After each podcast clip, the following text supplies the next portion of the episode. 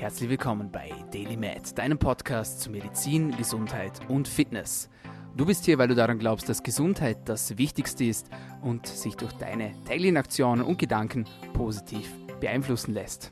Meine Lieben, mein Name ist Dominik Klug. Herzlich willkommen zurück zur Show. Für alle, die schon länger zuhören, die wissen, hier gibt es einen Deal und der Deal ist folgender: Wenn ihr hier zuhört und etwas Neues dazulernt oder wenn sich eure Gesundheit verbessert, eure Leistungsfähigkeit verbessert oder sonst einfach euer Leben besser wird, dann müsst ihr mir oder dürft ihr mir pro Episode einen Freund oder eine Freundin dazu bringen. Das ist auch schon alles. Dafür ist das Ganze hier gratis. Es gibt keine gesponserten Produkte, keine Pharmafirma ist involviert und so soll es auch bleiben. Und with that being said, tauchen wir auch schon rein ins heutige Thema und ich bin sehr glücklich, dass er hier bei uns ist. Herzlich willkommen bei DailyMed, Dr. Marc Somm. Hallo Dominik, schön, dass ich hier sein darf. Danke. Ja, es ist schön, dass du hier bist, lieber Marc. Meine Einstiegsfrage eigentlich meistens und auch weil es mich sehr interessiert, warum studiert man denn eigentlich Medizin? Was war deine Motivation dahinter? War das immer schon dein Kindheitswunsch oder hat sich das einfach so ergeben? Erzähl uns mal davon. Gute Frage. Ich denke, äh, es war für mich in erster Linie ein Ausschlusskriterium, da die meisten Fächer, die im Gymnasium und so unterrichtet wurden, ähm, später ins Medizinische gingen, Physik, Biologie, Chemie, Physiologie, habe ich mich eigentlich habe ich mich immer schon dafür interessiert und im Rahmen dessen ähm, blieb dann nur das Medizinstudium übrig und wie du selber weißt, äh, ja, wenn man einmal anfängt, hört man meistens nicht mehr auf und somit bin ich dann in der Medizin hängen geblieben. Das ist spannend und äh, liebt einen ehrlichen Ansatz, weil es braucht ja auch nicht immer diesen Auslöser, sage ich jetzt mal, sondern ab und zu kommt man einfach ja, durchs Leben oder auf Umwege ans Ziel. Und jetzt erzähl uns ganz kurz, was du jetzt machst. Wir sind jetzt gerade im Olympiazentrum hier in Vorarlberg. Wie hat es dich hierher verschlagen? Genau, äh, ich arbeite als Sportarzt im Olympiazentrum Vorarlberg. Ich bin zuständig für die Sportmedizin. Ich leite die Sportmedizin hier. Habe auch hier äh, meine Praxis für traditionell chinesische Medizin und bin seit 2014 hier leitender Sportarzt. Bin zuständig für sportmedizinische Untersuchungen, Leistungsdiagnostiken, Reha, ähm, Verletzungsprophylaxe, Antidoping und sämtliche Fragestellungen, wenn es um Spitzensport und Medizin geht in Vorarlberg. Sehr interessant. Ah, sehr interessant ist auch deine Homepage. Da habe ich ein bisschen ja, äh, rein recherchiert sozusagen. Und da schreibst du unter anderem, eine der Kernaufgaben des Arztes ist die Gesunderhaltung und Krankheitsprävention des Menschen. Das Therapieren von Erkrankungen sollte erst sekundär erfolgen. Punkt. Jetzt meine Frage an dich. Ich liebe ja diesen Ansatz, ist ja auch absolut meine Meinung. Warum mm, ist dieses Verhalten, sage ich jetzt mal, nicht mehr so präsent in der heutigen äh, Schulmedizin und in unserer Gesellschaft? An was liegt das denn? Also ich denke, man muss hier zwei Sachen äh, etwas äh, aufsplitten. Es ist äh, einmal die Sportmedizin, wo es natürlich auch sehr stark um Prävention von, von Verletzungen geht, um gesunde Haltung geht auf der einen Seite und wenn du meine Homepage äh, ansprichst, hier geht es in erster Linie um äh, die traditionell chinesische Medizin. Also ich bin äh, Sportarzt und Arzt für traditionell chinesische Medizin. Diese beiden Themen lassen sich in der Praxis sehr gut verbinden.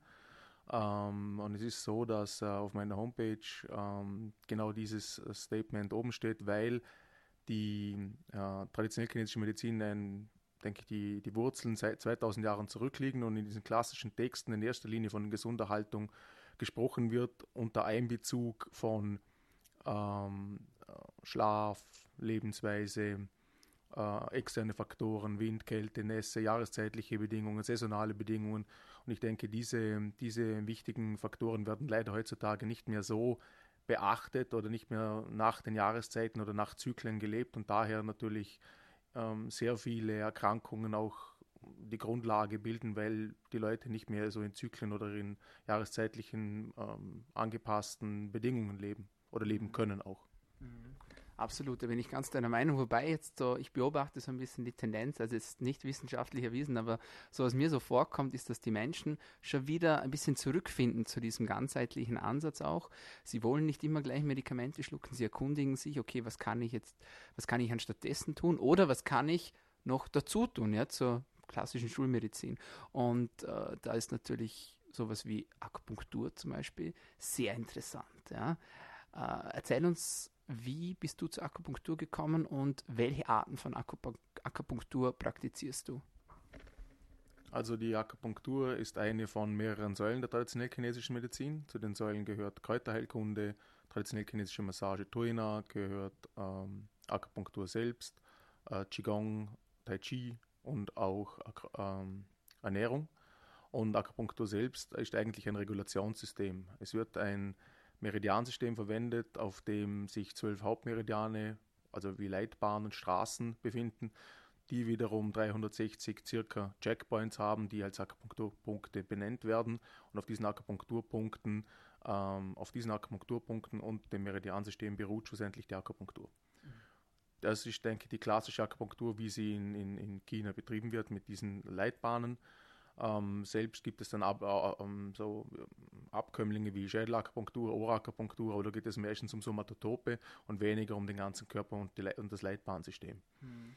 Das Leit, also die Akupunktur selbst ähm, wird auch von mir durchgeführt. Ist, denke ich, eine Geschichte, die immer vor, also vor die Akupunktur erfolgt, muss eigentlich immer zuerst Puls, Zunge oder Gesichtsdiagnostik praktiziert werden, um eigentlich zu wissen, was für Punkte verwendet werden müssen, um die Balance oder die Dysbalance im Körper zu finden und dahingehend dann behandelt gehört oder behandelt werden muss.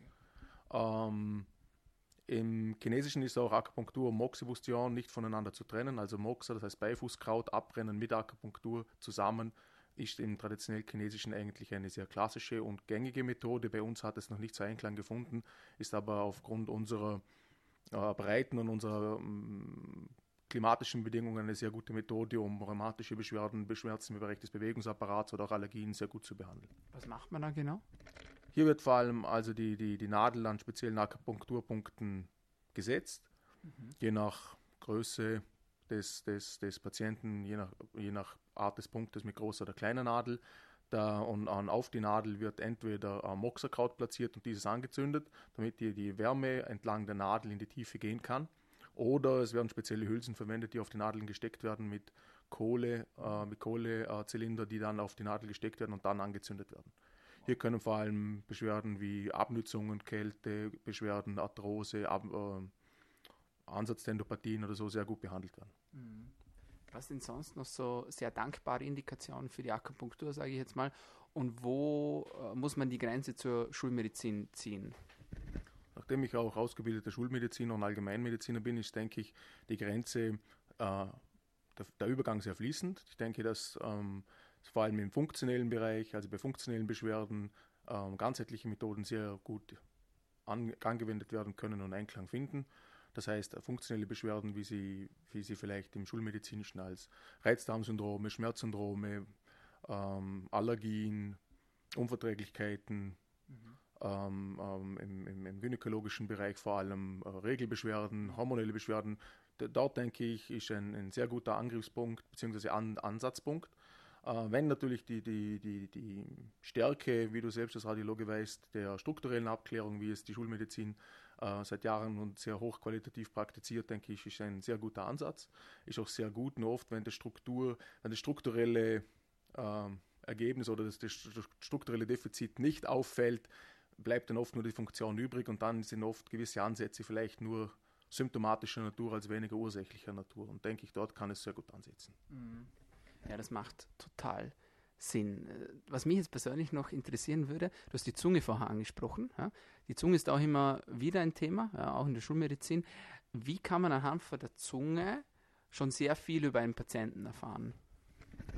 Ähm, man muss es sich wie eine Landkarte vorstellen, wenn die Zunge ähm, die ganze Zunge anhand wie eine Landkarte gesehen wird, gibt es, gibt es gewisse Bereiche, die gewisse, Orga, die gewisse Organsysteme widerspiegeln.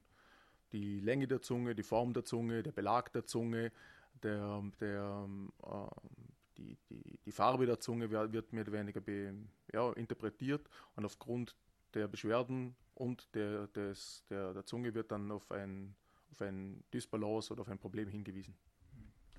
Sehr spannend hast du dich auch schon mit der Bauchakupunktur beschäftigt? Ich habe gerade eine Dokumentation zufällig gesehen, äh, wo es eben um das enterische Nervensystem ging, so zweites Gehirn, ganz ein spannendes Thema, ja.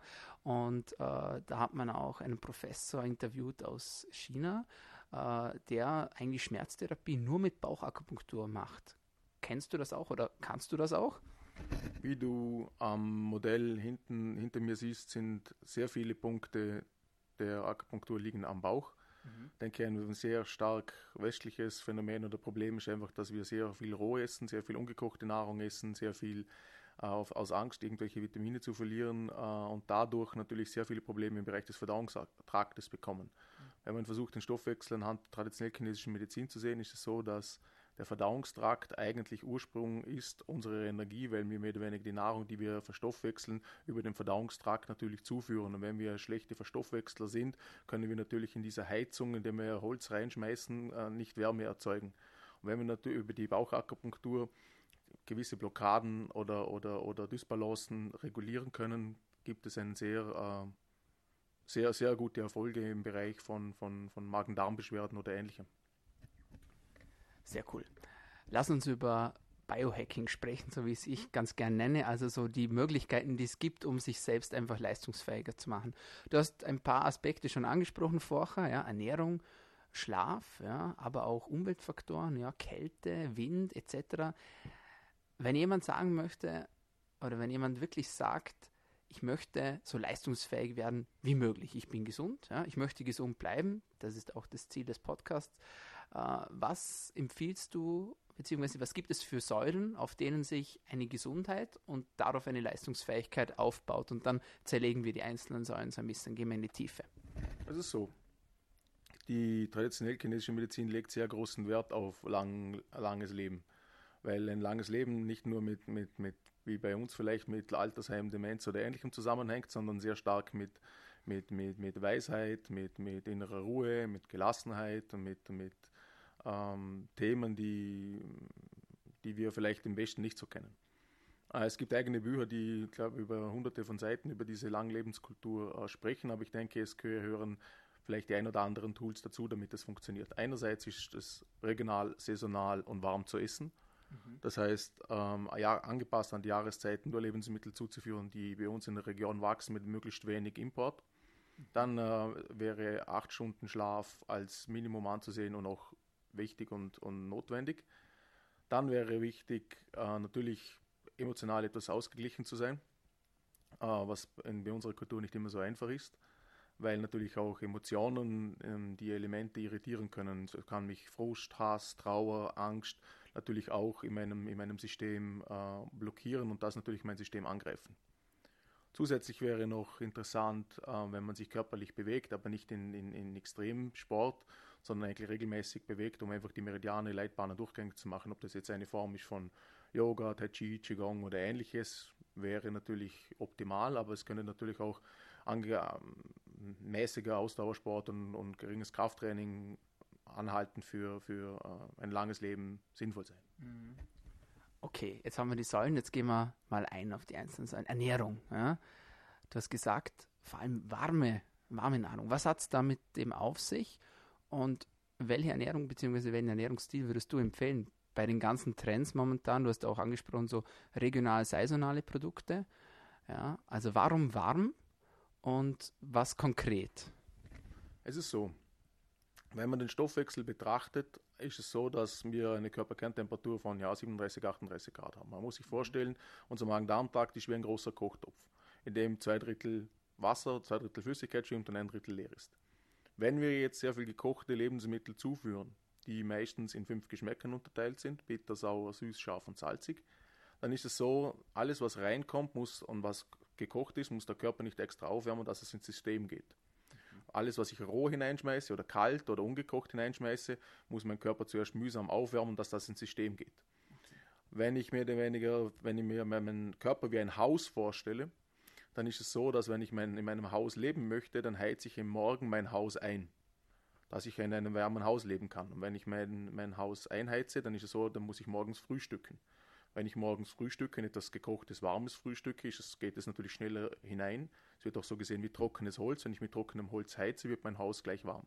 Dann sollte ich aber dazwischen nicht ständig zwischen Mittag und, und, und Vormittag wieder Holz nachschmeißen, sonst wird es mir vielleicht zu Mittag zu warm und erst wieder zum Mittagessen. Das heißt, ich muss meinem Verdauungstrakt Zeit lassen, dass er sich entspannen kann, beziehungsweise seine Arbeit verrichten kann. Mhm. Und dann zum Mittag noch einmal nachlegen, das heißt wieder warm essen.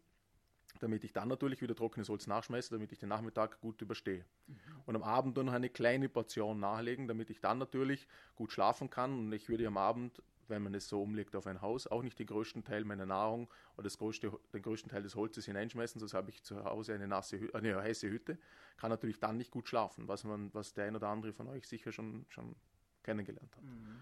Und von den äh, Energetik der Lebensmittel wird leider etwas ja, kommt, kommt man ja mittlerweile immer wieder näher hin, aber es ist so, dass jedes Lebensmittel sowohl einen Geschmack hat als auch eine Temperatur. Das heißt, gewisse Lebensmittel, die regional wachsen oder auch saisonal wachsen, haben tendenziell eher eine wärmere bis neutralere Temperatur, als wenn äh, Lebensmittel, die vielleicht unterhalb der Südhalbkugel wachsen oder im Bereich der Südhalbkugel wachsen, die Leute dort natürlich brauchen, weil sie erfrischt werden müssen. Ähm, sehr viele Südfrüchte vor allem mhm. und, und gewisses Wurzelgemüse, das bei uns im Winter wächst, tendenziell eh, eh schon gekocht gehört. Das heißt, wenn wir zurückschauen auf unsere Großeltern, die sehr viel eingekocht haben, sehr viel gekochtes gegessen haben, sehr viel regional gegessen haben, natürlich auch sehr stark gearbeitet haben, aber nur dreimal täglich vielleicht essen konnten, vielleicht auch noch zweimal täglich. Diese sind jetzt die, das ist jetzt die Generation, die heute plus 80, plus 90 oder noch älter wird.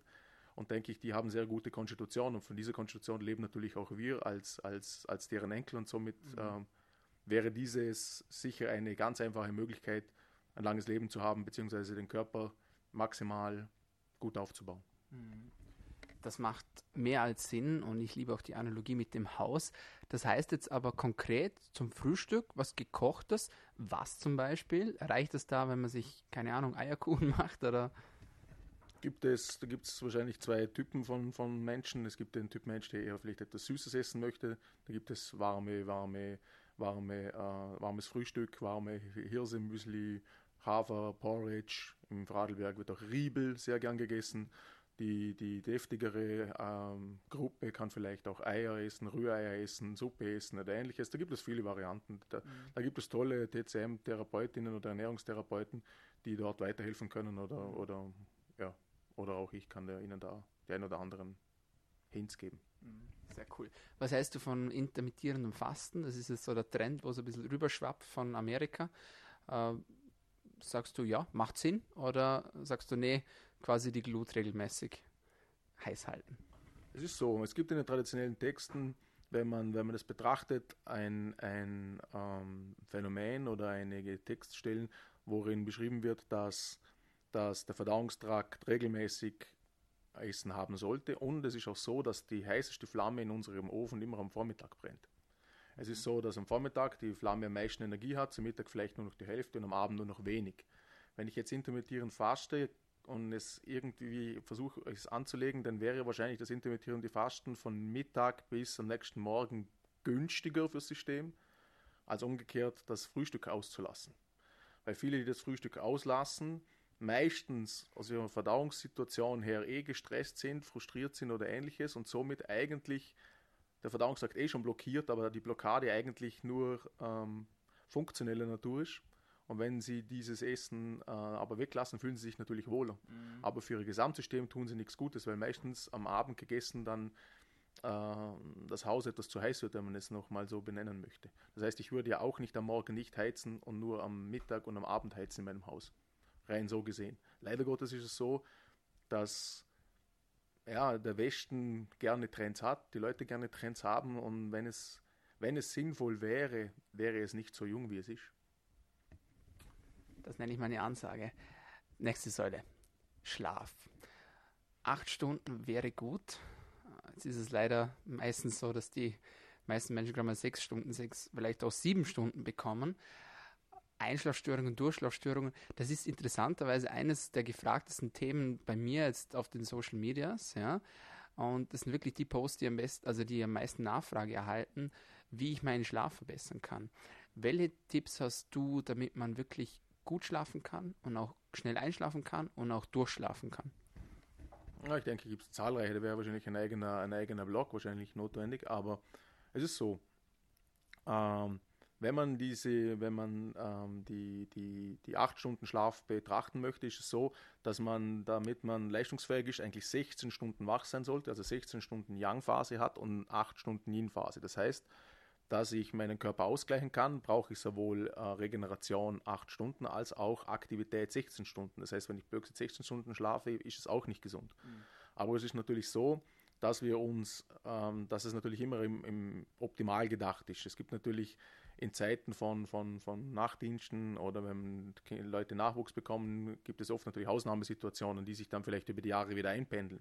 Aber im Gesamten ist es halt so, wenn ich weniger schlafe als acht Stunden pro Tag, ist es so, als ob ich mein Handy mit 70% Akku ausstecke und untertags halt mit 70% Akku weiter, äh, weiterarbeite. Und wenn ich das halt lange Zeit mache, dann wird mein Akku irgendwann leer bleiben, oder?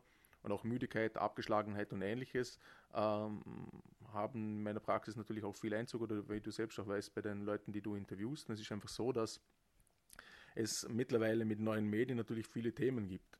Es gibt elektromagnetische Felder, die Schlaf irritieren, die stören. Es gibt Leute, die, die mit Blaulicht ein Problem haben. Blaulicht äh, stimuliert mehr oder weniger ähm, den Körper. Es gibt gute Untersuchungen mit, auch mit Athleten, dass eine Minute Blaulichtexposition, das heißt ins Handy schauen, noch ein paar Mails checken oder ins iPad schauen, die Melatoninproduktion halbiert dass mehr oder weniger die Leute dann eigentlich äh, im Kopf drinnen Mittag haben, aber eigentlich um 1 Uhr morgens schlafen möchten. Das funktioniert dann halt nicht.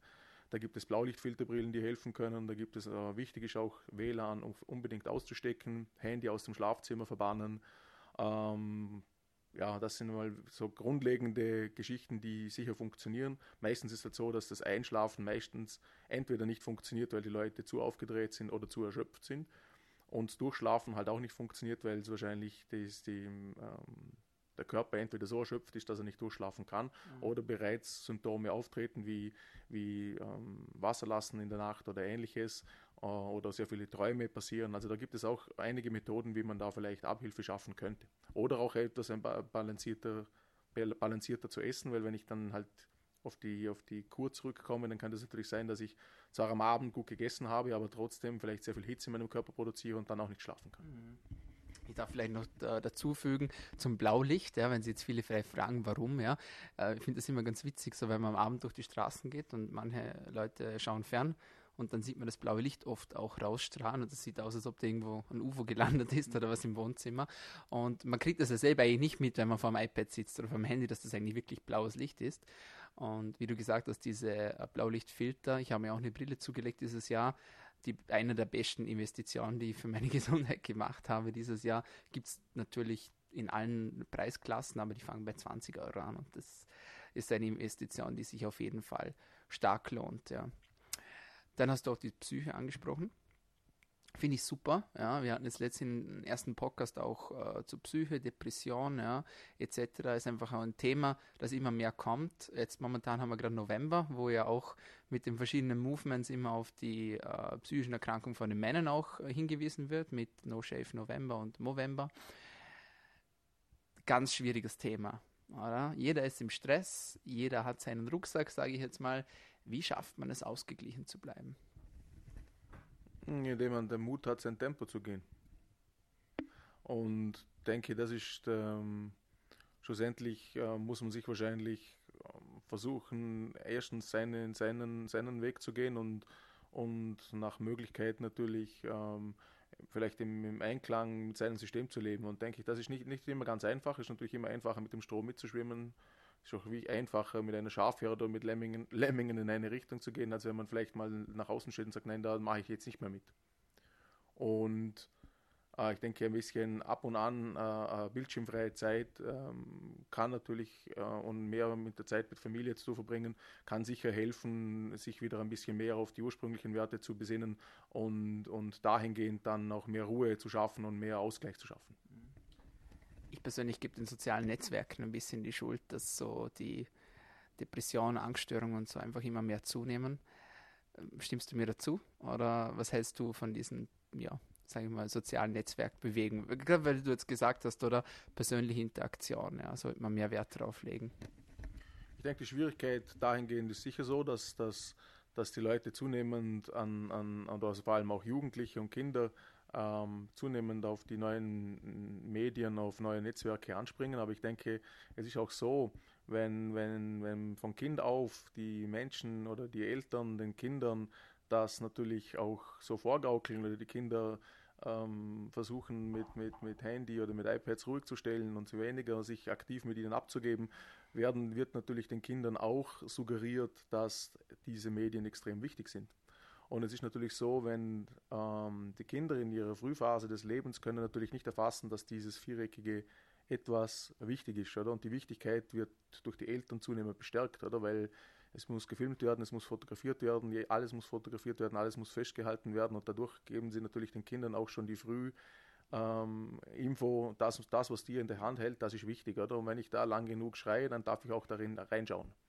Und das, denke ich, fängt früh an und wenn man ähm, vielleicht sich selber ein bisschen, ähm, ein bisschen zurücknimmt, dann werden es die Kinder auch so sein.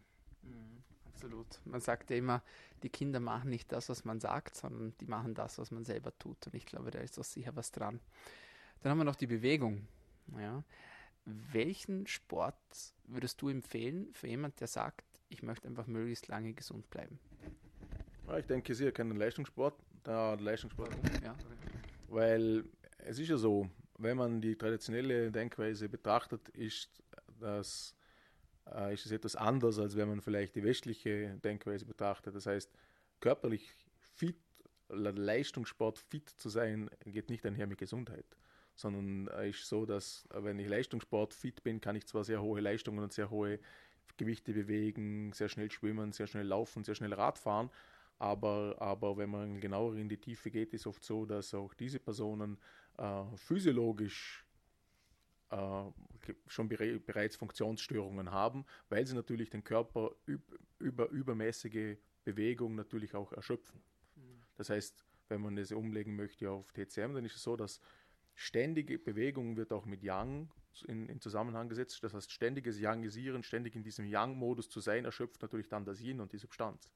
Das heißt, es braucht natürlich dort auch Balance und für, lang, für lange Lebenskultur äh, äh muss natürlich auch die Lebenspflege und auch dementsprechend vielleicht moderater Ausdauersport oder auch ausreichende Pausen und Regeneration äh, ähm, äh, gemacht werden oder gelebt werden, damit es funktioniert. Und ich denke, unser ganzes Leben ist sehr youngisiert, bewegt, aktiv. Und somit muss, sollten wir wieder mehr Yin-Phasen finden, um uns eigentlich auch in der einen oder anderen Phase zurückzunehmen und nicht gerade vielleicht vor Weihnachten oder nach Weihnachten, wenn der größte Stress abfällt nach dem Einkauf. Mhm.